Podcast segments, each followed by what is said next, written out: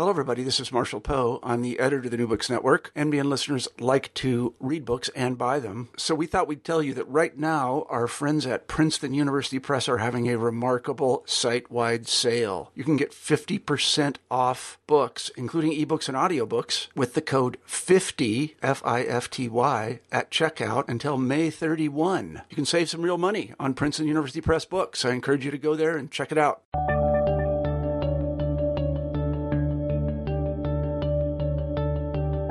Hello, everybody, and welcome back to New Books in History. I'm Marshall Poe, your host. Each week we pick a new history book that we find particularly interesting, and we interview the author of that book. This week I'm very pleased to say we have Fergal McGarry on the show, and we'll be talking about his new book, The Rising: Ireland, Easter nineteen sixteen. Sometimes when you lose, you win. This was the case for the relatively small group of Irish Republicans who decided to launch an assault on what was then British-controlled Ireland. They were in relatively desperate straits as their enemies, the nationalists, had succeeded in gaining a kind of home rule for Ireland.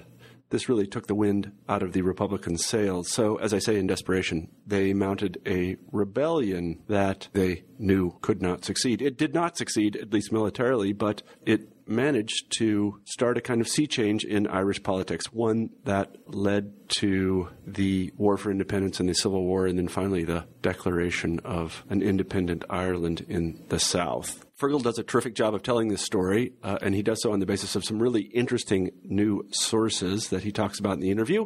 So, without further ado, here it is. Hi, Fergal. Hi, Marshall. How are you today? I'm good, thanks. I'm How very, are you? I'm very well, thank you very much. It's very hot here in the center of the United States. It's going to be ninety-five degrees today. What's it like there in Belfast? It's actually unusually uh, pleasant. It's, it's it's quite warm. It's probably uh, twenty degrees, twenty-two degrees. uh, so for, it's about as good as it gets, actually, yeah, for our summer. So That's uh, great. I'm not complaining. That's great. I should tell our listeners that we have Fergal McGarry on the show today, and we'll be talking about his new book, The Rising: Ireland, Easter nineteen sixteen. As I was telling Fergal in the pre-interview, I used to live in Ireland. I had the great good fortune of teaching for a year at the University of Limerick, and I was treated very well there, and I enjoyed it quite a bit. And uh, although I'm a Russian historian, uh, I realized that I could learn a lot if I just listened to Irish people in pubs about Irish history. And so when I saw this um, book in the Oxford University Press catalog, I grabbed it quickly and Uh, called Fergal and said, I, I must interview you, and he was uh, kind enough to agree to my terms, kind of on short notice, really. So I want to I want to thank you very much, and I had to cancel once. I'm sorry about that, but uh, my kids no need to be it's fed. A, it's a pleasure to be on the show. it's, it's my pleasure to have you. So, Fergal, why don't you begin by telling us a little bit about yourself? Um, well, I was born in, in Bray, which is south of Dublin, um, and I uh, studied history and um, Greek and Roman civilization at um, U C D, and uh, uh, currently I work at Queen's University Belfast, where I've lived um, for the last eight years or so, and uh, I I teach um, modern Irish history, um, and I've specialised in that really since since um, studying for my PhD um, at Trinity College, um, Dublin, back in the nineteen nineties.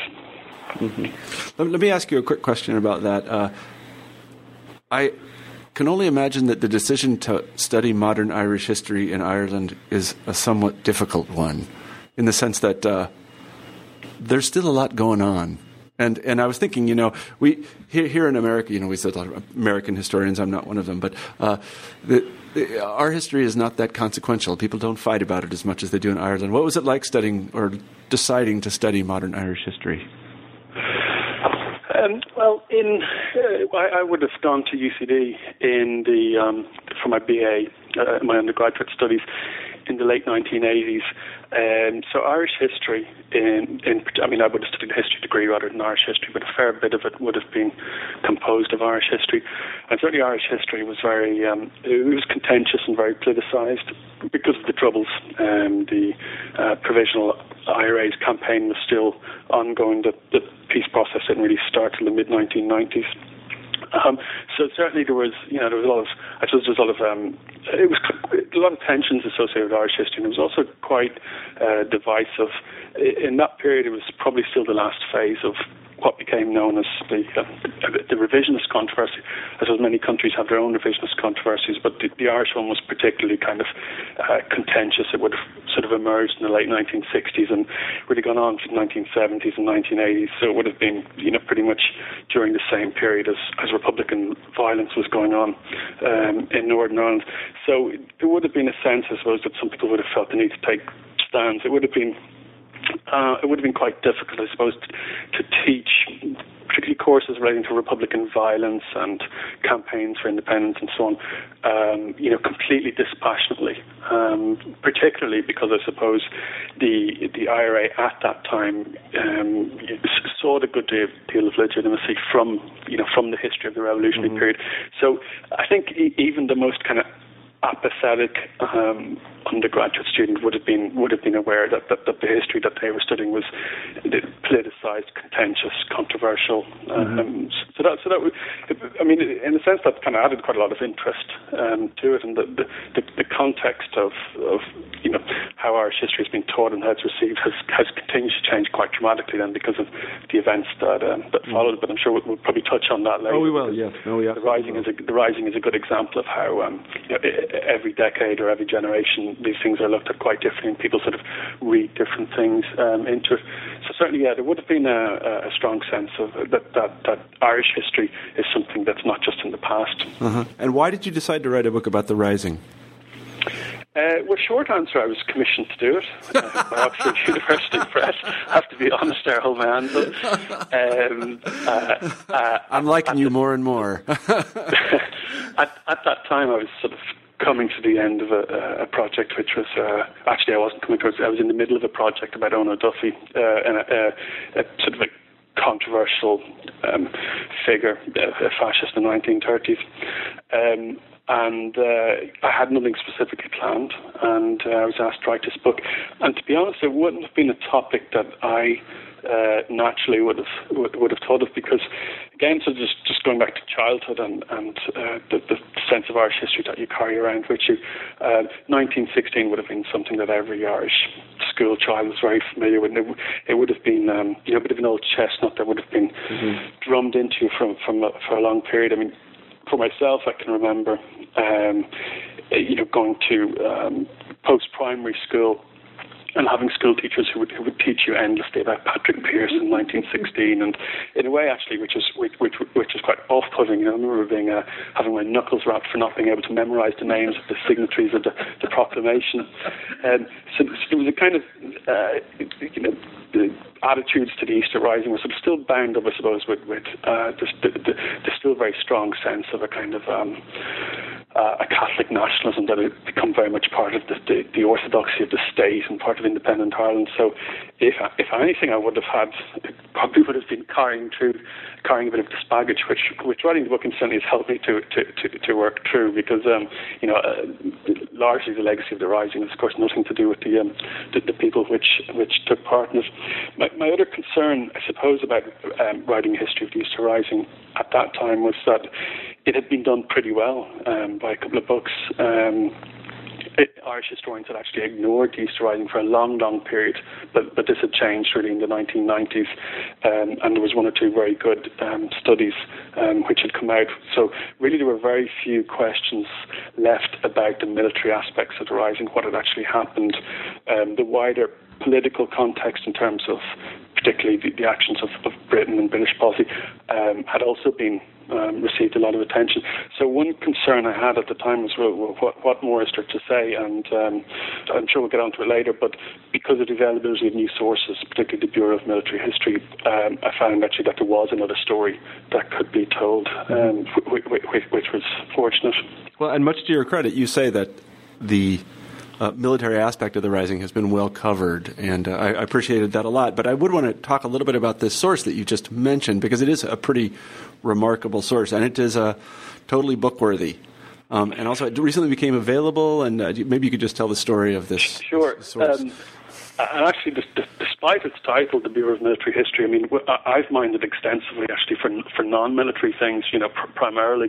Um, but just to give you a, a little bit of the background, um, in the nineteen forties, uh, Uh, the Irish government set up um, a project to basically record the memories of, of the, the generation of Republicans, revolutionaries who'd taken part in the Easter Rising, and they were beginning to, to die.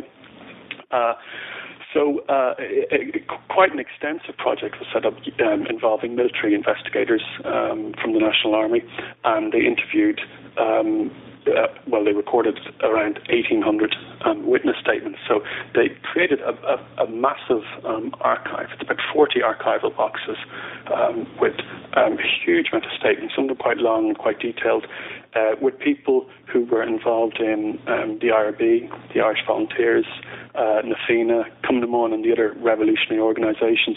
And basically, each one of these individuals was asked to record what, what became known as a witness statement. So it was a, it was a first-person testimony in which they answered a, a, a set kind of um, array of, of questions, asking them how did they enter national life, um, why did they become politicised, what, what did they actually do within the revolutionary organisations, and so on.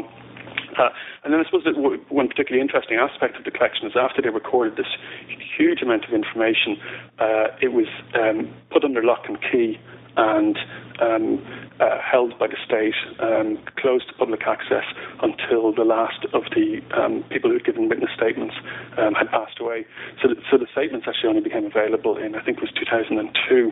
So um, it, possibly, the, I would argue it's probably the most important individual single source that we have about the Irish Revolution, and amazingly enough, then it just kind of enters the public domain, um, you know, eighty or so, ninety years um, after the events itself. So, so obviously, there's a lot of difficulties with a source like this because it's it's oral history, and it's oral history from the remove of several decades. But on the other hand, there's really just there's nothing like it um, in terms of the level of intimate detail you get in, and the, the, the size of the sample. Um, that's it's a significant proportion of people who actually took part in the nineteen sixteen um, give witness statements. So that there's quite a lot of problems with it, which which I go into in the book. Mm. But um, it, it really is an exceptional source, and it's really it's a, it's around this individual source that I, that I that I built the book largely. Yeah, I, and I was going to say when I was reading about the source, I just. Uh, I turned to my wife and I said, "Boy, was this guy lucky." That was my thought too, because I, I'd actually agreed to write the book um, before I knew about the source, but before it had become available, um, and so, so it, it coincided uh, quite nicely. And it turned out that there was something new, or some new things to say after all about the Rising. I just think it's an incredible source. I mean, it, it could be mind and mind and mind. I mean, I you know, the, after the Russian Revolution, nobody went around. Well, maybe they did. I don't know. We don't know about it. But uh, uh, asking people. Uh, about yeah, their experiences. Uh, also, there's a lot, one kind of interesting thing about the source is that uh, I, I don't know what the motives of the people who collected the source yeah. were, but there's a lot of unflattering stuff in there.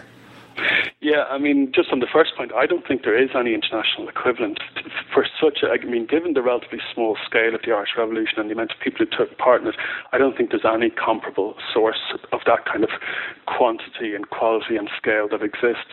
Um, so, so I think it's actually very interesting to people who who, who are interested in revolutions and, and how they happen, and politicization and uh, uh, radicalism uh, and issues um, like that.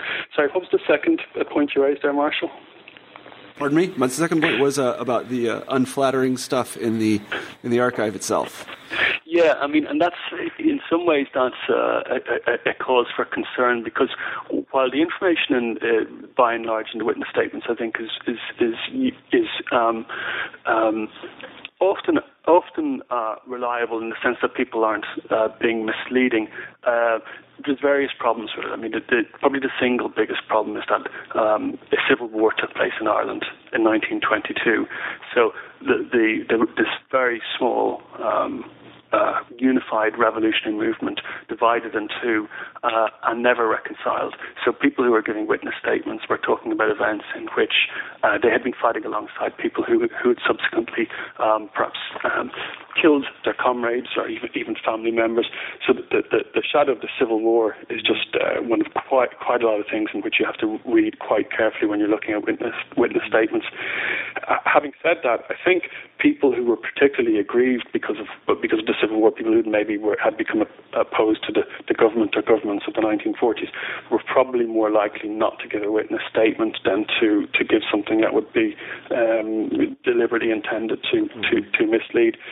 So there, there's, there's lots of unflattering things in it, but it's it's also true to say there's lots of things which are which are glossed over. And I think um, you mentioned earlier about what a great source it is. I mean, one way in which it's it's going to be a great source, I think, is in looking at historical memory and how historical memory evolves and how it's shaped. Because you have a lot of people in the nineteen forties talking about what they did in the nineteen twenties or earlier, and there's, there's lots of areas which really aren't touched on in the kind of detail that Um, they should be.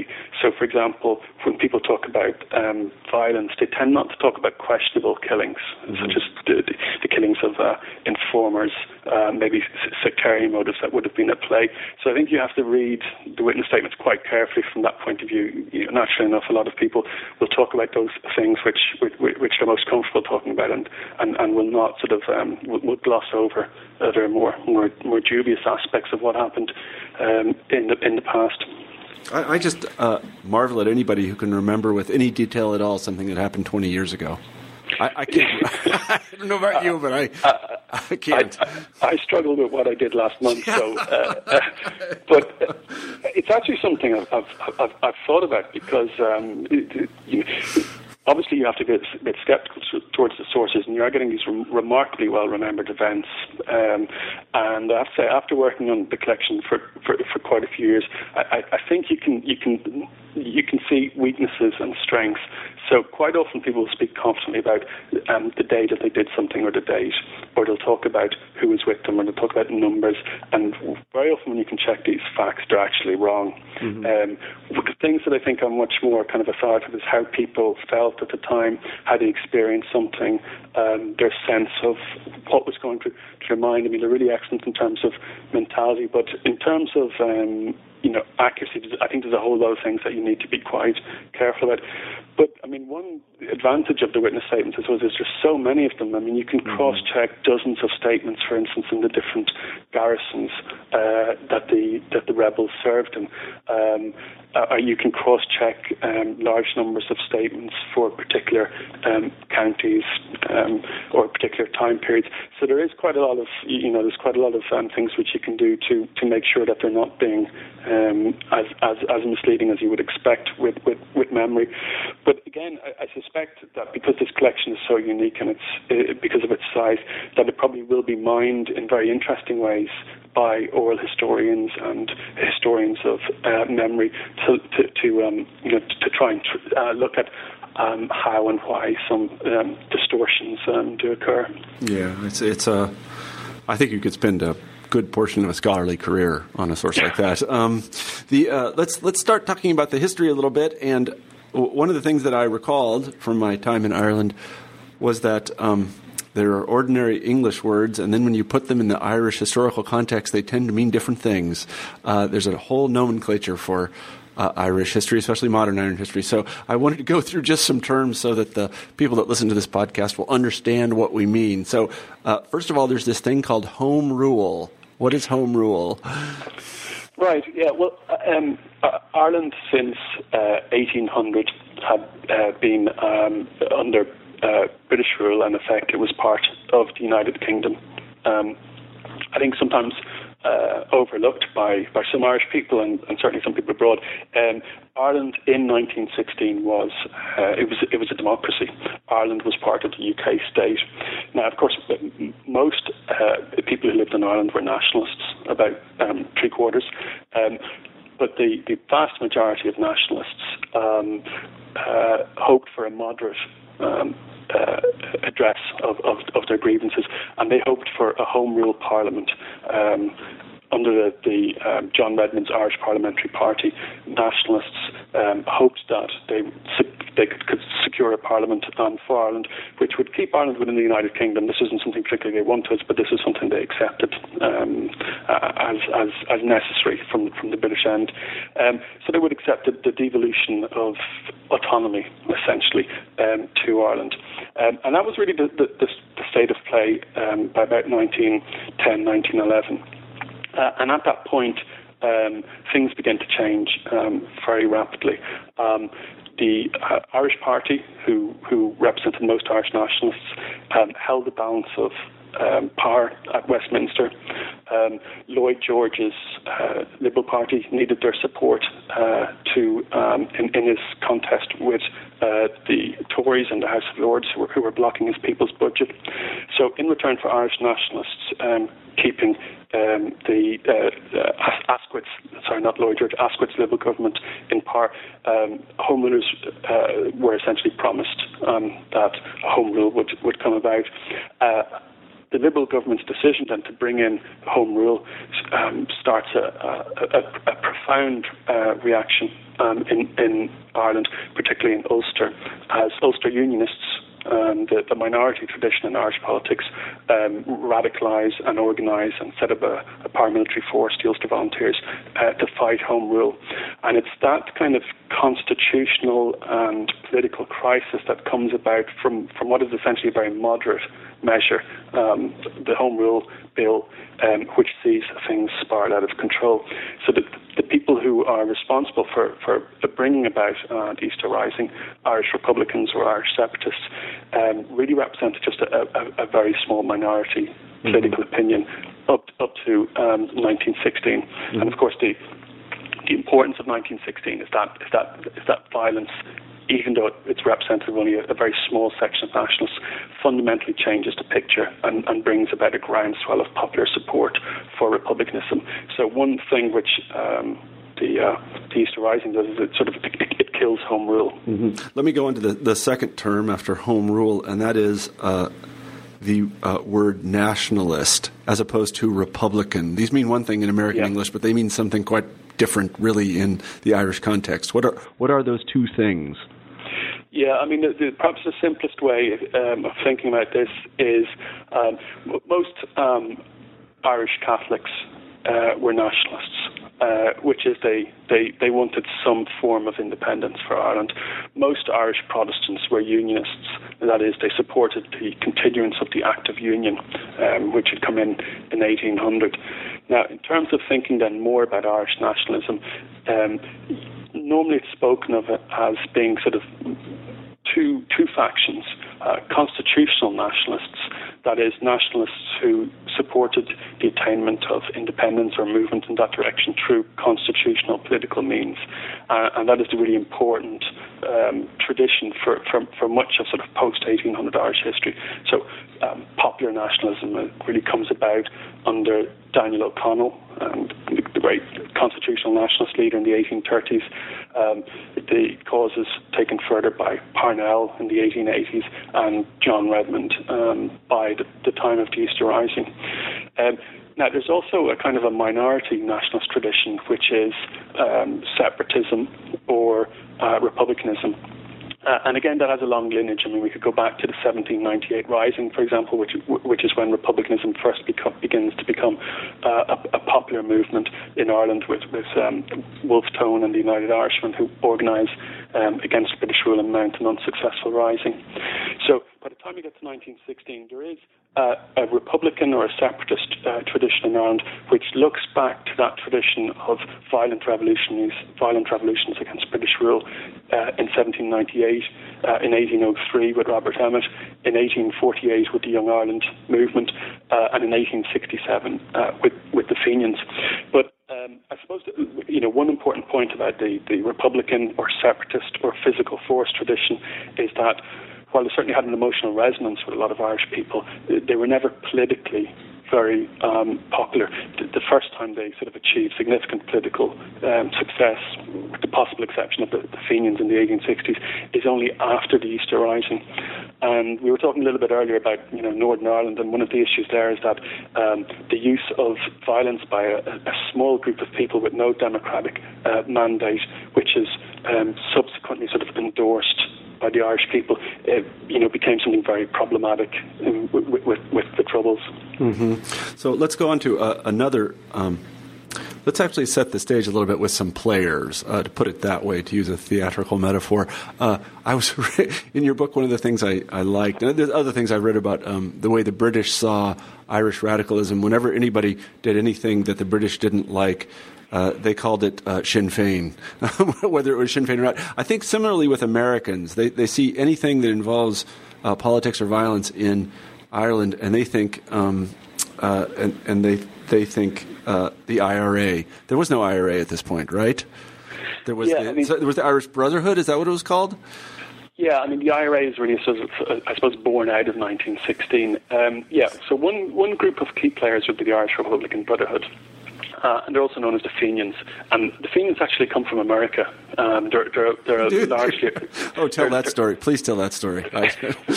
um, they're, they're largely a product of sort of um, uh, post-famine mass Irish emigration to America, um, and indeed around the world, particularly to other um, uh, imperial countries such as Australia and New Zealand.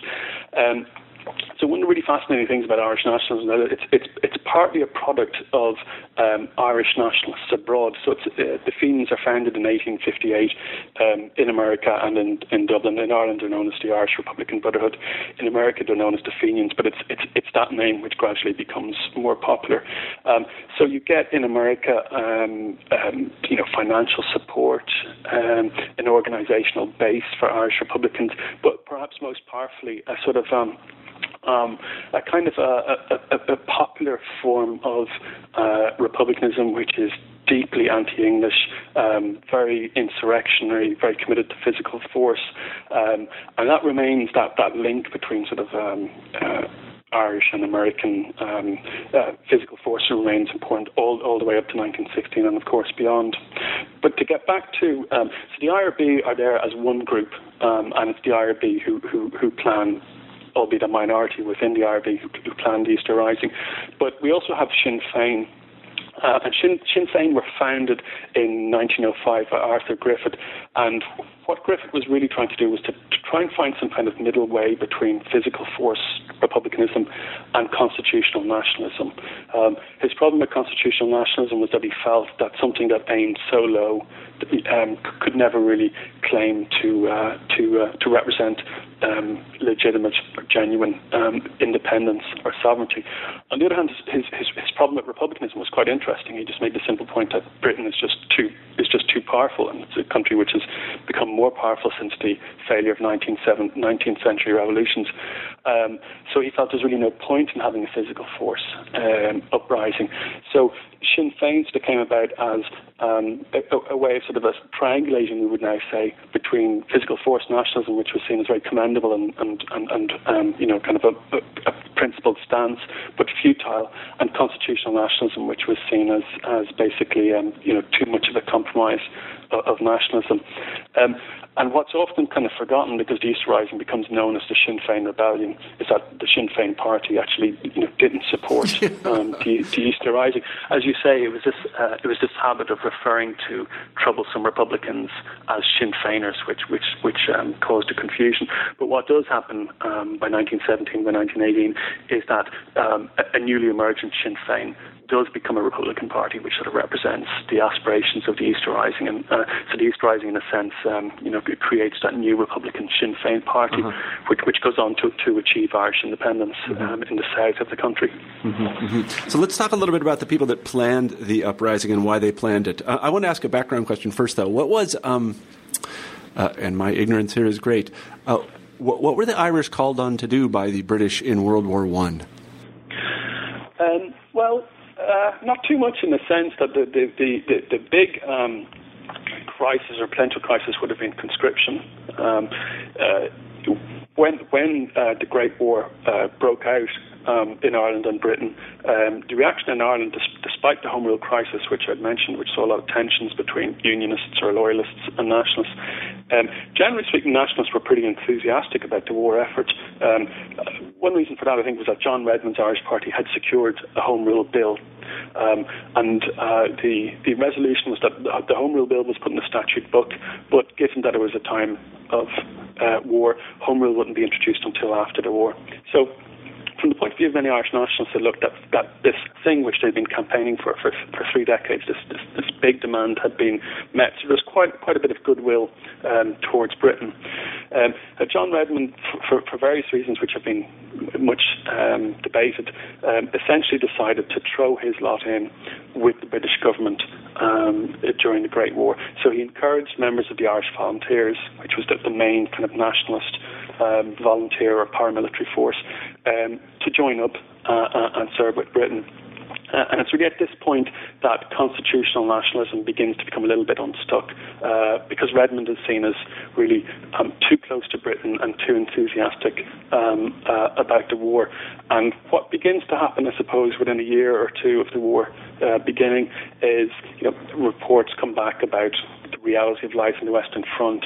Um, Uh, fears begin to grow that conscription is going to be introduced in Ireland for the reason that it, it had been introduced um, mm-hmm. in Britain. And suddenly um, Sinn Féiners or um, Irish Republicans um, begin to um, get a bit of an opportunity. The wind begins to get behind their sails in terms of um, using opposition to the war as a, as a popular cause. But um, Britain, uh, it should be noted, don't introduce conscription, but it's just the fear that they will um, uh, is something which, which, which begins to sort of turn the tide a little bit. But most people would have felt that right up until Easter nineteen sixteen, um, Republicans were still very much a, a small minority, and, and the Home Rule Party still seemed firmly in control of of, uh, of nationalism. Mm-hmm. And why did they plan the Rising? Was it because they were actually going through a kind of a hard time? And it seems to me that the, uh, as the Soviets used to say, the constellation of forces was moving against the yeah. uh, Republicans at this time, that they were basically desperate. Yeah, I mean, again, this is a massively kind of uh, uh, d- debated um, subject. Um, I suppose if you take the long view, I mean, Fenianism had been a popular movement in the eighteen sixties. Um, and by the time we get to sort of the um, early twentieth century, that kind of physical force, separatist, uh, revolutionary tradition had really become become to look increasingly anachronistic, uh, and it wasn't taken seriously by many people. And there was actually very, very small numbers of Fenians um, in existence. So the, the kind of people who, like uh, Sean McDermott and Tom Clark, Um, who would organise the Easter Rising, and they're a really tiny, unrepresentative group. But on the other hand, they're you know fanatical, zealous, um, exceptionally um, disciplined and well organised. Um, they've learned a lot of lessons from past Fenian conspiracies gone wrong, um, and uh, so, so they they they. they um, carry out the planning for the Rising uh, with, with quite some skill. In terms of what motivated them, I think uh, to, to a certain extent there would have been a realisation that um, Irish republicanism was beginning to, um, to, to to dwindle away. I mean, one important point would have been that um, for all the kind of nationalist propaganda that, that presented Britain as a malign entity and so on, um, you know, Britain had responded um, increasingly progressively to to Irish grievances. So, you know, Um, in the nineteenth century, the great Irish grievances would have been um, the, the, the refusal to give Catholic emancipation. You know, the fact that inequality was um, basically en- enshrined um, in um, uh, uh, British law in, in Ireland, but um, that uh, issue of Catholic emancipation had been addressed in the eighteen thirties. So, the, so the only other really big issue that would have um, existed in the nineteenth century would have been um, the land settlement, which was the fact that the, the great majority of the land was owned by um, uh, landlords, many of them Anglo-Irish who were seen um, basically as a, as a as a foreign usurper in terms of the, the nationalist uh, you know conception of things. And again, very importantly, in the eighteen eighties, the land question was was largely being um, settled. A series of land acts come in, in the late nineteenth and early twentieth century, and by the time we get to to nineteen, the nineteen sixteen, most um, Catholic uh, uh, tenant farmers um, now own their own land. So Fenians, I think, would have been aware that the, the, the really big grievances that republicanism had fed off had been uh, addressed, and now that the last big grievance was being addressed, which was, of course, um, Home Rule, it now looked that there would be some kind of settlement which would um, bring back um, a parliament to Ireland. So so what I argue um, strongly in the book is that the Easter Rising is, is essentially, it's a, it's a kind of a last throw of the dice by um, you know very frustrated um, individuals who are aware um, that this is probably the, the, the last real chance that they will have to um, gain popular support, support for what they see as, as, as a genuine kind of independence movement. And um, it had always been part of Fenian thinking, um, I mean, going back to the foundation of the movement in the eighteen fifties, that the only way in which Um, Irish revolutionaries could hope to, to win freedom would be by having uh, a, a, an uprising at a time of international war. Mm-hmm. And again, that, that thinking actually goes back all the way to the eighteenth century and, and arguably back to the seventeenth century. So Fenians, being, many of them being um, perfectly intelligent and astute individuals, realised that it was only with a major ally and with, with Britain distracted in a major war that they could ever hope to uh, to, to militarily um, achieve much um, with, with, a, with a revolution.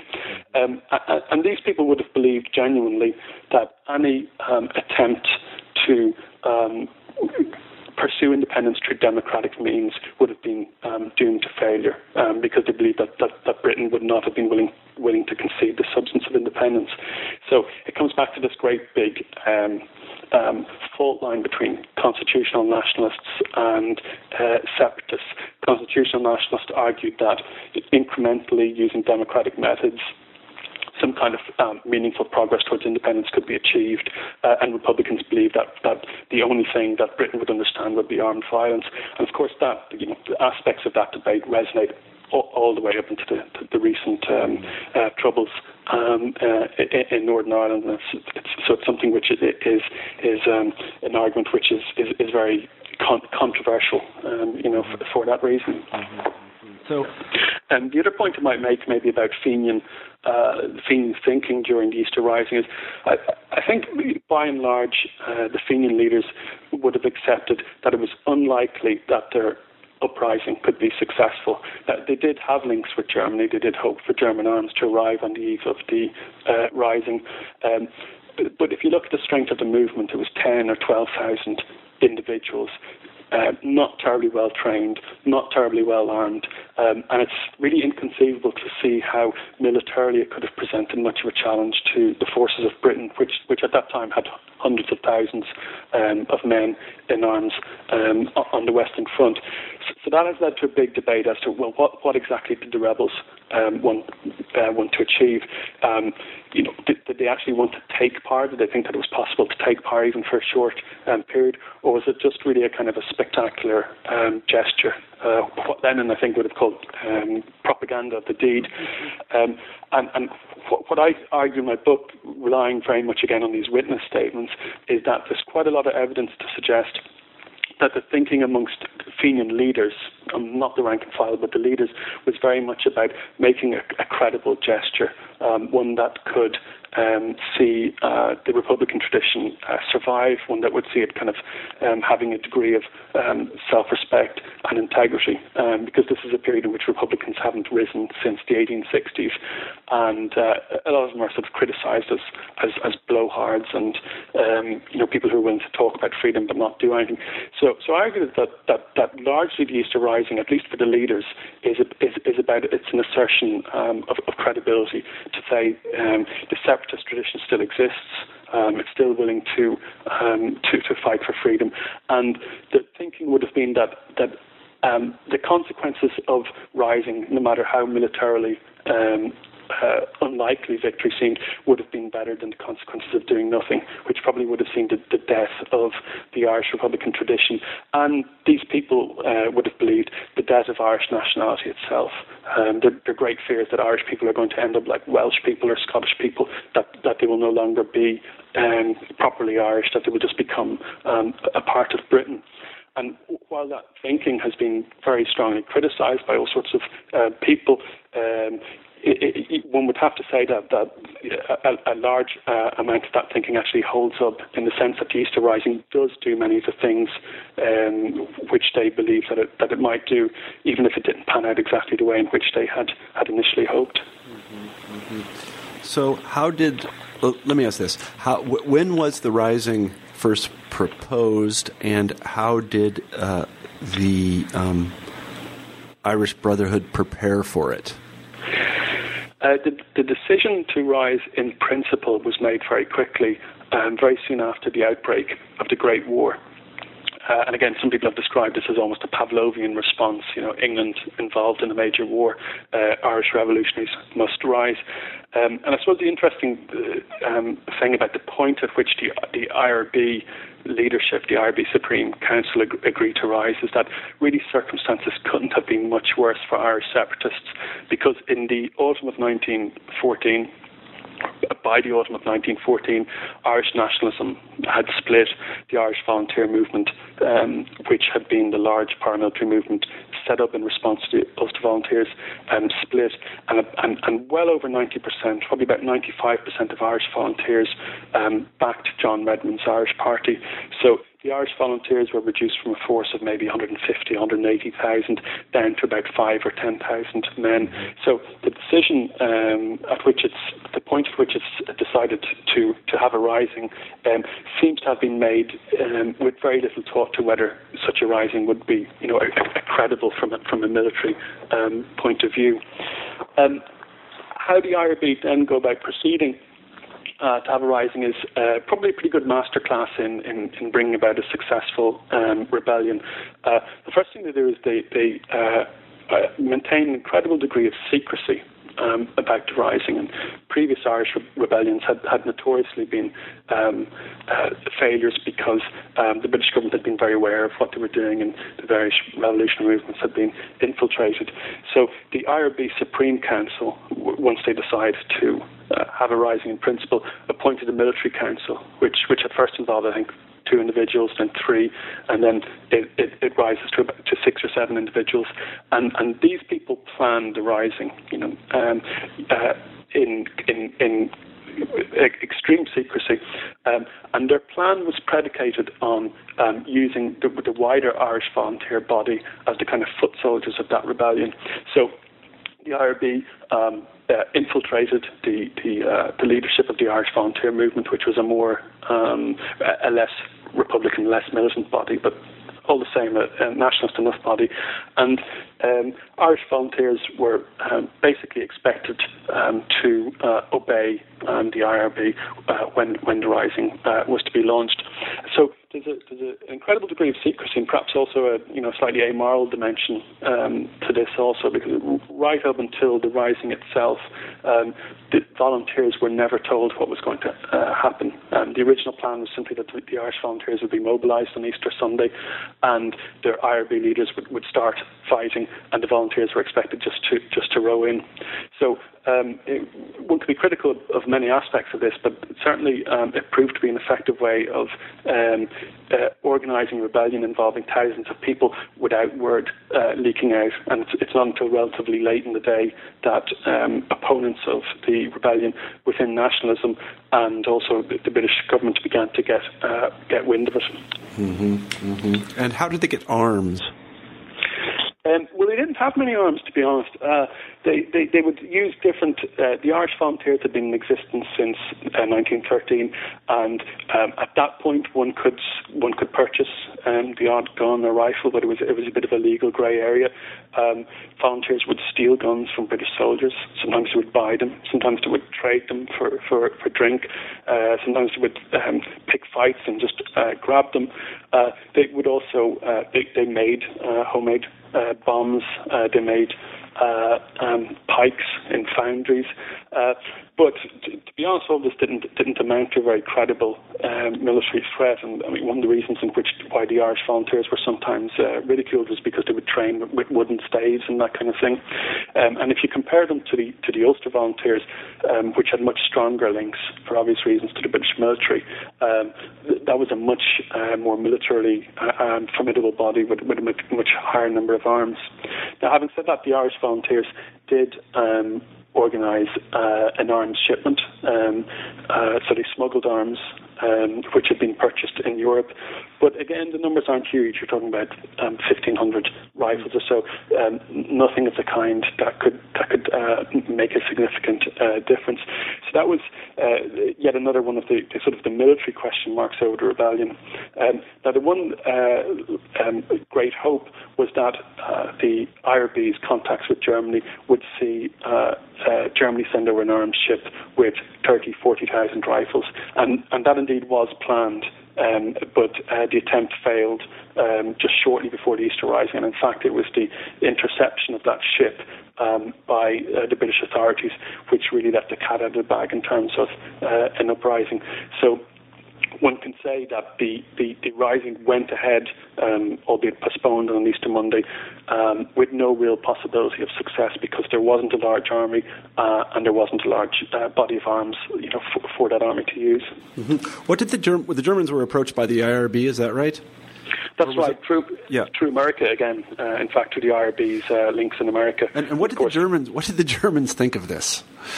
Um, well, it's not. It's not quite clear. I mean, the the, uh, the I R B uh, presented uh, a, a, a plan to Germany, and some people within Germany um, seem to have been mildly impressed by the idea that Germany, for for relatively little input, could uh, support a rising which could cause Britain huge problems in its own backyard. Um, but what the rebels were asking was for really serious military logistical support. I mean, they wanted German officers, German soldiers, um, you know, uh, a lot of German arms and so on. Uh, and the German uh, military and political authorities never really took um, the I R B um, that seriously. So uh, there was some kind of mild support. There was a, um, a sort of a diplomatic understanding that a republic would be um, recognised and so on. But uh, ultimately, uh, Germany felt the whole thing was um, unlikely to proceed. In fact, one of one of the sort of well-known subplots of the Easter Rising then is that Sir Roger Casement, um, uh, who had been in Germany trying to persuade the Germans to support uh, the Rising, uh, um, actually returns home Um, just days before the rising is to take place in a desperate attempt to call the rising off because he believes without proper German support um, the, the rising is, is doomed to failure. Mm-hmm. Um, and of course Casement was, was captured. This is really when the, when the rising becomes, the, the, the planned rising becomes widely known. Uh, Casement was, was, was captured and, and subsequently um, executed as a traitor, and neither Casement nor the British authorities felt like making much of the fact that he had actually uh, by that point um, opposed the rebellion. Mm-hmm, mm-hmm. I see. So uh, let's go to the rebellion itself. Uh, it's put off a day. It starts on Monday. Is that right? Uh, yes, it's, it's uh, the plans are sort of uh, um, uh, revealed on um, Easter Sunday with the capture of Casement and so on, and uh, the leader of the Irish Volunteers, Owen McNeill, um, delivers a countermanding order or ordering that no Irish Volunteers should uh, come out to march on, on the Easter Sunday. So that really stops the rising dead in its tracks. Um, the separatist leaders in Dublin want to go on, and, and they really make the, the only other decision that's available to them at that time, which is they decide to simply um, postpone for one day and, and rise on Easter Monday.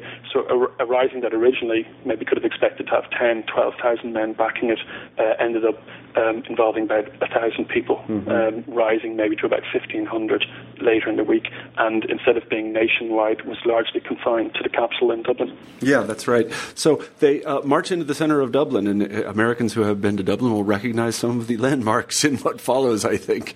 Uh, what, they, they go to uh, Dublin Castle and almost take it. Yeah, they uh, um, they uh, occupy uh, five or six um, large buildings in the centre of Dublin, which were conforming roughly to a circle um, in the in the very city centre. The the headquarters of the Rising are occupied in the G P O um, on O'Connell Street, and uh, You mentioned before um, the Rising as a drama, um, and in fact, there, there is a, a sense in which the Rising seems to have been um, you know, deliberately played out in public, um, in, in full view, and of course, the um, uh, a majority of the organisers of the, the Rising and the Military Council actually had been dramatists, and there seems to be no doubt that the Rising was very much intended as um, propaganda. So it, the, the headquarters are centred in the busiest street, in, in the centre of the busiest street um, in Dublin, and um, thousands of people turn out day after day to watch what the rebels um, are, are, are doing. Uh, and in fact, people watch um, uh, fights taking place between British Army um, soldiers uh, and rebels. It's, it's a remarkably um, kind of public Um, occasion. The rebel strategy is also unusual from a military point of view, because um, they march into these large buildings, uh, occupy them, fortify them, uh, and really do nothing. They just wait for the British to come um, uh, with their heavy artillery and so on, um, and, uh, and and shell them out of it. So uh, it, it's difficult to see how there's any kind of strategic um, uh, attempt to sort of take the initiative. It's very much um, a gesture. And they don't really attempt to minimize, or maybe this is stating too much, I don't know, they don't really attempt to minimize civilian casualties. They don't seem to have given it very much thought. I mean, some individuals like James Connolly believed that uh, Britain wouldn't use heavy artillery in the centre of, I suppose, what was could be regarded as the, the second great city of the U K. Um, but uh, other Republicans certainly did.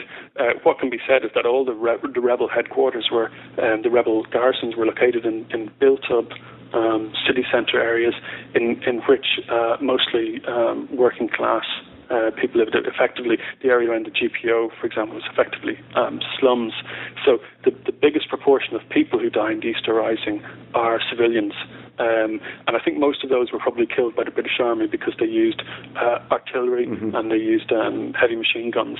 Um, and uh, as the fighting proceeded, the British military basically took the view of, well, anybody who's in that area and hasn't left, um, you know, mm-hmm. could, could be considered um, a, a, a target.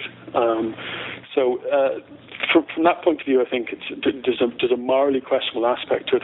On the other hand, um, it, you know, the rebels could never have, have hoped to fight the British Army in open ground, and the fact that they were able to sort of occupy Uh, urban streets gave them, you know, to a certain extent, level the odds between hopelessly equipped rebels and professionally equipped um, soldiers. I mean, one example of this would be the, the battle which takes place at Mount Street, in which over two hundred um, British soldiers and officers are injured or killed by a force which probably numbered about a dozen mm-hmm. um, uh, uh, volunteers holding strategic areas. So from, from that point of view, it's kind of militarily, um, you know, understandable why they did it. By the end of the Rising, when uh, the leaders such as Patrick Pearse actually saw the carnage which had been uh, inflicted on, on the city centre, they seem to have changed their views, and it's given as one reason for the, for the very prompt surrender at mm-hmm. the end of the period of fighting. Mm-hmm. Now, uh, when news of the uprising uh, spread around Ireland, uh, how did people react? Was it popular? No, it wasn't. Uh, the, the, the rebels' accounts themselves are quite clear that, by and large, um, you know, in, in, in the capital, they're, they're, they're booed at, they're jeered at, they're spat at. Um, in, in many cases, d- during the Rising, and particularly during the surrender, they're violently assaulted by people. Um, the, the reaction around the country seems to have been, um, you know, shock Uh, and dismay. Um, nationalist opinion, as, as, as much as one can, can, can speak about it, seems to be very strongly against the Rising, seeing it as, at best, foolish, but, but many would have gone much stronger and seen this as, as insane or as kind of a, a criminal. Um, so, it, it, I mean, this had been a subject of debate for some time, but the witness statements really make clear that, with the exception of some kind of pockets of support here and there, by and large, the average Irish person um, seems to have been pretty pretty appalled at what was done. Um, rebellions in the past might have been um, a, a great thing about which one could sing, but the actual reality of, of what, what, what happened in Dublin was, was, was pretty shocking, and a lot of people would have said pretty pointless, you know, from a military point of view. Mm-hmm. So uh, after, I guess it's five days, uh, they surrender, and uh, the British authorities put them all on uh, trial. What exactly happens? Yeah, um... the best thing the British authorities could have done really would have been um, to, to deport the leaders and um, uh, maybe short sentences for, for most of the rebels. Um, they, they found themselves um, uh, uh, arresting um, a large number of rebels, over a thousand of them, um, and uh, they didn't really know what to do with these people, and uh, conventional trials were out, really, because they didn't really, surprisingly enough, have much evidence um, against them. They just they just arrested large numbers of people as they as they surrendered. Um, so, so it was really not cl- quite clear what they could do with them. They, they quickly decided not to use conventional um, law and order. Um, so uh, most of the rebel rank and file were simply deported and interned uh, in the U K. A lot of them were actually released within a year or so. Um, and uh, most controversially, um, those who they could prove were were leaders, or those who they, they felt were leaders, uh, were given um, field general court martials, um, which involved very little kind of legal safeguards, um, and they were um, uh, arrested, tried, and executed um, within a period of a few days. Mm-hmm. Um, so not a, not another particularly large number of people were executed, um, fifteen, but but the, the response which that created um, really began to galvanise sort of popular nationalist opinion. Um, I, th- I think as much because of the way in which it was in which it was done, and of course the, the vital background to all of this, which which we've touched on, was, was the fact that it was a time of war. So these things could be justified. Um, uh, in fact, they were perhaps even a military imperative in a way which they wouldn't have been if, if a rising had taken place during during peacetime. Mm-hmm, mm-hmm. And then there's just a remarkable sea change in Irish politics. I, I'm not quite sure I even really understand it. It happened so quickly, but uh, maybe you could describe what happened uh, in the in the yeah. in the coming couple of years. Yeah, I mean, um, some accounts uh, suggest that the transformation of opinion was almost instantaneous, that as soon as people like Patrick Pearse were put up against a wall and shot, that, that people converted to republicanism. That was probably the case for some people, but by and large, it was it was actually a more kind of um, subtle uh, process. Um, what you have is between nineteen sixteen and nineteen eighteen, when the next general election takes place, is a sort of a steady process of events which um, put the British government in a difficult position, and which um, increased popular support for republicanism. So there's the execution of the rebels, most obviously. There's the arrest of um, several thousand people, about half of whom would have been innocent, in the weeks and months after the Easter Rising. And while some of these were quickly released, uh, the damage was done. Then there's a period of um, military mi- uh, military rule in Ireland, which, which lasts up to the end of nineteen sixteen.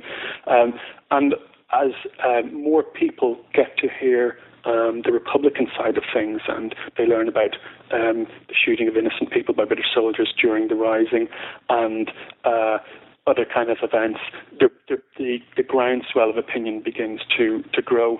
Um, and of course, the... Uh, But the war effort plays a very important part, because um, th- throughout this period, then, um, British policy con- continues to be driven by military rather than than, than uh, political rationale.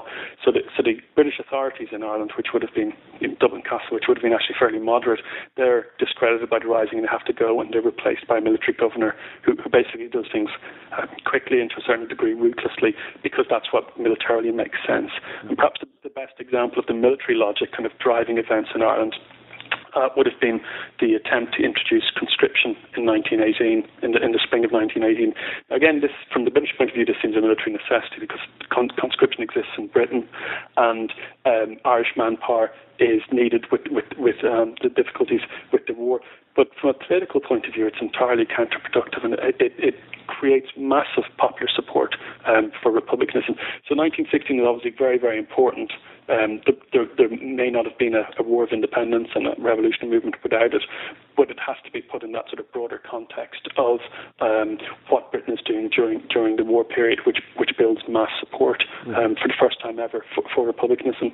And as I said earlier, had um, Britain responded in a much more measured way, had they, for example, not executed the leaders, um, it, it seems um, uh, likely that there would have been, you know, quite a different um, um, response um, in that period. Mm-hmm, mm-hmm. Yeah, no, it's, and then the Civil War starts in short order, at least it starts in twenty-two, is that right? Is, Yeah, so um, in, a, in a sense, the, the War of Independence, which is nineteen nineteen to twenty-one, mm-hmm. and the Civil War, nineteen twenty-two to twenty-three, are very much um, brought about by the Easter Rising. Mm-hmm. Um, f- f- when the prisoners um, are released um, from the Easter Rising and the, the movement begins to reorganise itself, it does so against the background of you know massive political support for republicanism.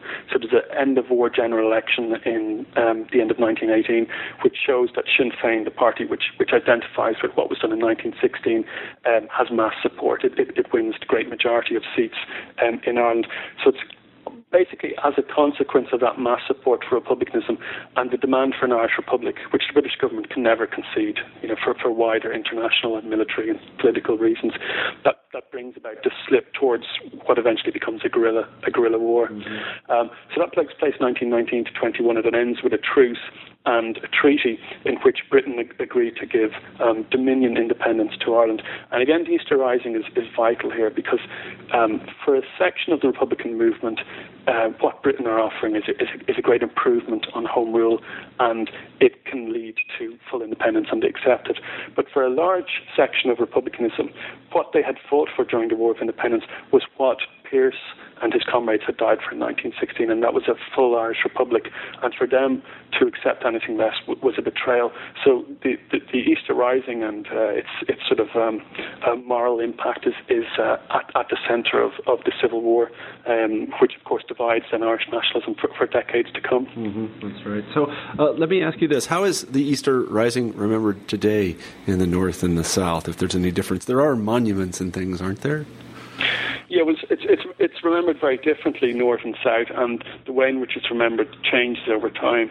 So, broadly speaking, from the nineteen twenties to the nineteen fifties, um, in, in southern Ireland anyway, the uh, Easter Rising was seen as, I suppose, the equivalent of uh, Independence Day in America or the, or the Bastille in France. It was a fairly uncomplicated, good thing to be to be celebrated. It's where Irish independence came from. Of course, in the, in the north, because you had a state in which the majority of political opinion was, was unionist, Um, you know, the, the, the, the feeling was, was quite different.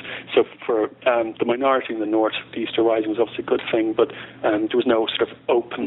Um, uh, uh, well, it was it was commemorated, but it, the commemoration of the Easter Rising was seen as something subversive, whereas commemoration of the Easter Rising was almost something that was mandatory um, by different southern governments in the south. Everything changes fundamentally in the nineteen sixties and the seventies, and there's two interconnected reasons for this.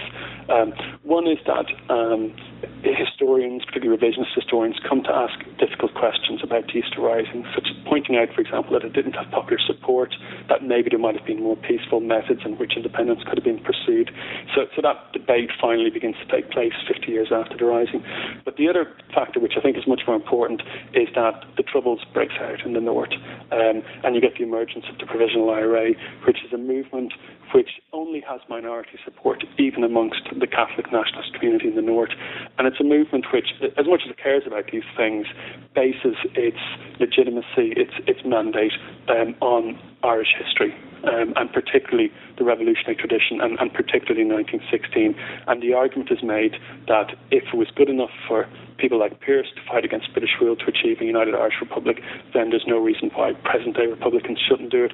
And and what that basic argument, which is very simple, and it's, you know, it's, it's um, there's quite a lot of substance to that argument, that really creates problems for the southern government, because the southern government's celebration of independence is is bound up with the revolutionary violence of nineteen sixteen, and so the, the difficulties in its position of endorsing violence in nineteen sixteen, but condemning provisional violence, which it sees mm-hmm. as immoral and a threat to the Irish state itself, that, that really gives is a massive emotional kind of injection into the revisionist debate, which which ran on and on until the nineteen nineties. Mm-hmm. And then the, the final way in which this debate has subsequently changed is, of course, the I R A ceasefire in the nineteen nineties, and it, it, it began to become much more acceptable then, uh, particularly in the South, for, for nationalists to re- reclaim that kind of Republican mm-hmm. revolutionary period.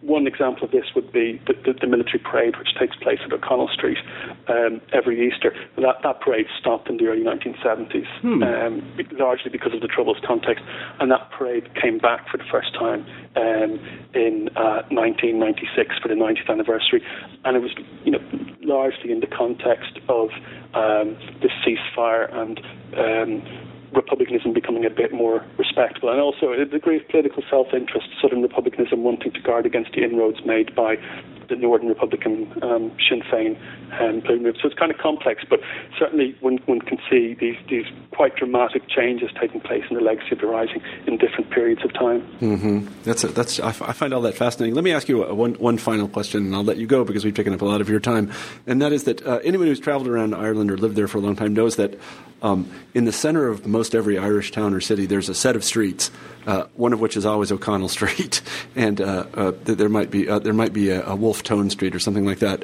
Um, there's no John Redmond Street anywhere I ever saw. Why, why is there no Redmond Street? Or is that a ridiculous question? No, no, it's not. I mean, I, my street in Bray, where I was born, uh, is uh, Davitt Street, and it's beside um, uh, Parnell Street. Yeah, Parnell uh, Street. There you go. There's another one. Yeah, Davitt and Parnell were, were, were part of the Irish Party, Constitutional Nationalists, but they were they were seen as kind of the respectable end of things because Parnellism was seen as a kind of radical Constitutional Nationalism, and Republicans looked back on him favourably. Um, Broadly speaking, um, John Redmond and the Irish Party um, tradition was, you know, to a certain extent, they became the enemy for Sinn Féin, um, for Republicans during the period of the Great War. And the fact that the great majority of Irish nationalists had supported constitutional nationalism, and that, in, in fact, fifty, you know, fifty thousand uh, or thirty thousand Irishmen had died in the Great War, mm-hmm. and two hundred thousand Irishmen had fought in the British Army. All this became a bit of an embarrassment yeah. to the Republican state, which basically, you know, saw itself as, as representing the anti-war tradition. So in, in, from, from, from the twenties right up until the nineties, there would have been a tradition of a kind of amnesia, a bit of embarrassment about constitutional nationalism and about the fact that most Irish nationalists were, were constitutional nationalists. And again, it's with the peace process that that kind of thinking has begun to change, and it's become much more acceptable, even, even popular, for Republicans um, to look back and sort of reclaim that, that part of the Irish past, and, you know, to accept that actually things were maybe a little bit more complex than the, the simple ways in which we tend to compartmentalise these things uh, in retrospect. But Redmond, uh, I don't think, I think you'd be waiting a long time for Redmond Street. his, his, his, his name still uh, provokes controversy, and he's seen as someone who sends out Irishmen to die yeah, on, on the Somme. Exactly. You know? Yeah. No, I just thought he was a very... I'd never really read anything about him before I read your book, and I thought he was kind of a fascinating character because he seems to be... Have, he, he's been kind of written out of of the of the story, and, and maybe I'm wrong about that because I don't know a lot of Irish history, but he just seemed like somebody who uh, was overtaken by events. Well-intentioned person, probably a good politician, but just overtaken by events. I don't... I think that's right, and he was a figure who tried to come come up with a middle way between republicanism, between Ireland being part, being part of Britain, and uh, his his fortune rises and falls, and, you know, with with, with a certain kind of political viewpoint um, at the moment, uh, he, he, his stock is actually rising in because he seems to be someone who's toying with with, with, with compromises, mm-hmm. and, and because of what's going on in Northern Ireland, we actually are back in a period of, of some sort of constitutional compromises, and maybe people are a little bit more willing to look back in the past and see, well, you know, maybe there could have been other things could have happened in different ways, and, and, and that's what I hope part of the book will restore, is a sense of kind of the complexities of the past that existed um, at the time, because well, in, in retrospect, these things seem very simple. Well, it does that, I think, really marvelously, and uh, you uh, uttered the words even-handed uh, earlier in our conversation, and I think your book is very even-handed. I, I came away, you know, often when I think about these things, especially ones that uh, end up in bloody violence like this one, um, you know, I have trouble finding uh, any heroes among any of these people. They were all very brave. I'll give them that. Uh, but uh, it it seems like uh, cooler heads did not prevail. And that's kind of a sad thing. So uh, anyway, uh, Fergal, thank you very much for being on the show. I should tell our listeners that we've had uh, Fergal McGarry on the show, and we've been talking about his terrific book, The Rising: Ireland, Easter uh, nineteen sixteen. Fergal, thank you very much for being on the show. Thanks, Marshall. All right, bye-bye. Bye-bye. You've been listening to an interview with Fergal McGarry about his new book, The Rising: Ireland, Easter nineteen sixteen. I'm Marshall Poe, the host of New Books in History. I hope you have a great week.